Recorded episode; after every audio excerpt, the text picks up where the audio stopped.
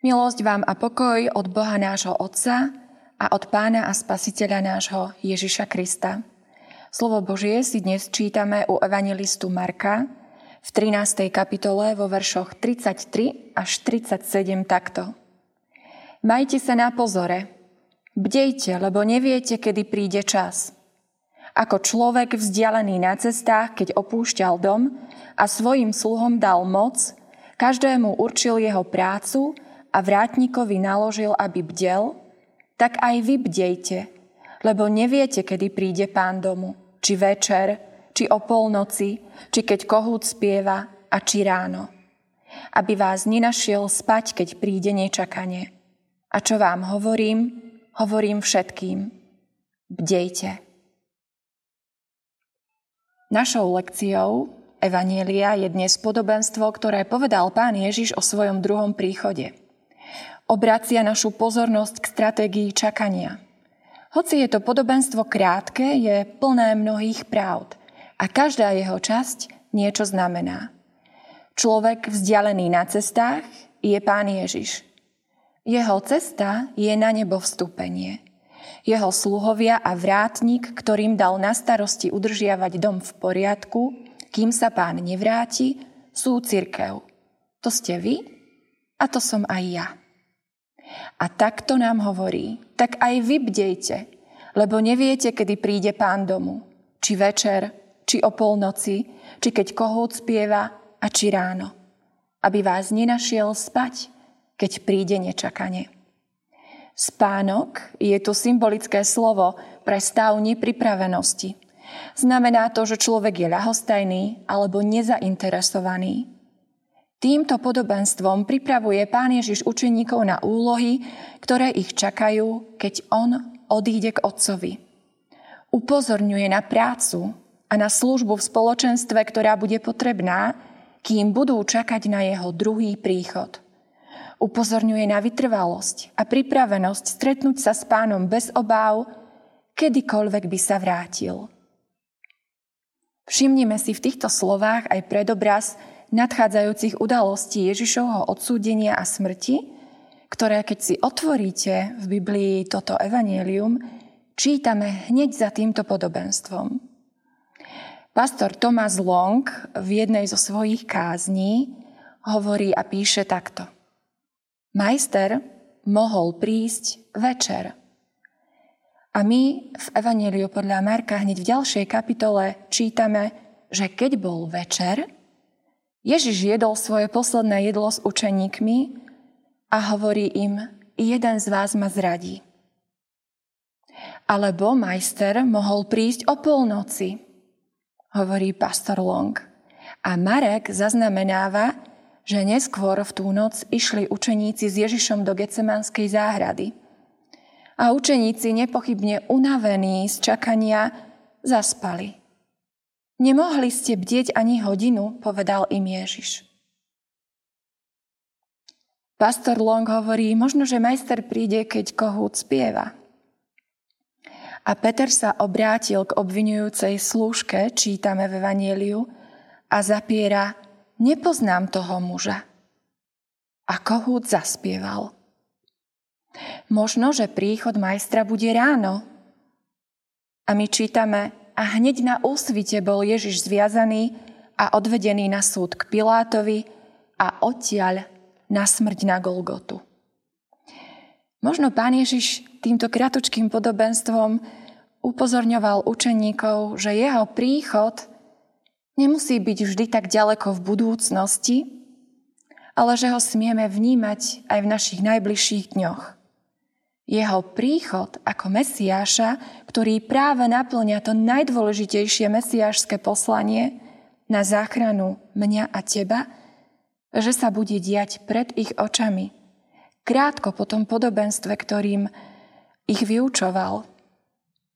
A oni to v tých chvíľach ako keby nevideli a zmeškali. Ako je to s nami, sestri a bratia? Je ten náš pohľad všímavejší ako pohľad učeníkov?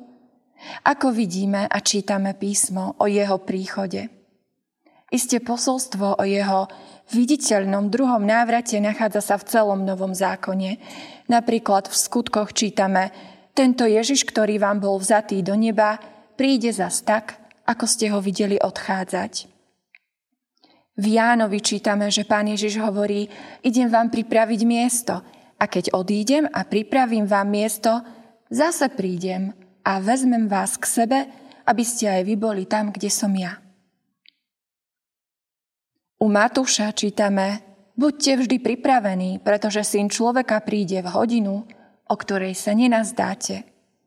A na inom mieste u Matúša o tej hodine a o tom dni nevie nikto. Ani nebeskí anjeli, ani Syn, ale jedine Otec. Pán Ježiš príde. Kedy? To zostáva pre nás tajomstvom. Ako to vidíme? Čakáme len na jeho príchod až na konci sveta alebo na konci nášho osobného času? Alebo dokážeme vnímať, že prichádza aj teraz do našich životov, a to mnohorakým spôsobom? Tento rok vo Vianociach opäť prichádza ako narodený Spasiteľ. Narodí sa aj v našom srdci. Prichádza k nám ako človek tesár a zároveň Boh Syn, vždy znovu, keď čítame a vysvetľujeme Ježišov život z písma. Prichádza k nám cez svoju obeť na kríži, keď počas pôstu znovu sledujeme jeho umúčenie kvôli našim hriechom. Prichádza živý a hrob je prázdny, keď znova počujeme o jeho vzkriesení počas Veľkej noci. Prichádza k nám v chlebe a víne, keď nám pripravuje stôl milosti, aby nás zmieril s Bohom Otcom. Prichádza k nám v Duchu Svetom do nášho vnútorného človeka a mení nás. Prichádza cez svoju cirkev, cez nás samých, keď sa stávame služobníkmi jeden pre druhého. Prichádza mnohými tajomnými a úžasnými spôsobmi. Prichádza, prichádza a prichádza. Vidíme to aj my?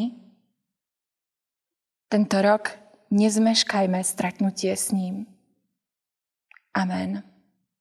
Spoločne sa takto skloňme k modlitbe. Chválime ťa, drahý Pane Ježiši Kriste, za to, že ty si sa s láskou vydal na náš svet, aby si sa sem narodil ako bezbranné dieťa, že si sa položil do našich ľudských rúk. Chválime ťa za to, že si sa za nás z lásky obetoval. Chválime ťa za to, že okrem uh, tvojich prísnych slov ponúkaš nám aj mnoho slov tvojej lásky, lebo ti na nás záleží, na každom jednom z nás, aby sme sa s tebou skutočne v našom živote stretli, aj keď ťa nemôžeme vidieť našimi telesnými očami.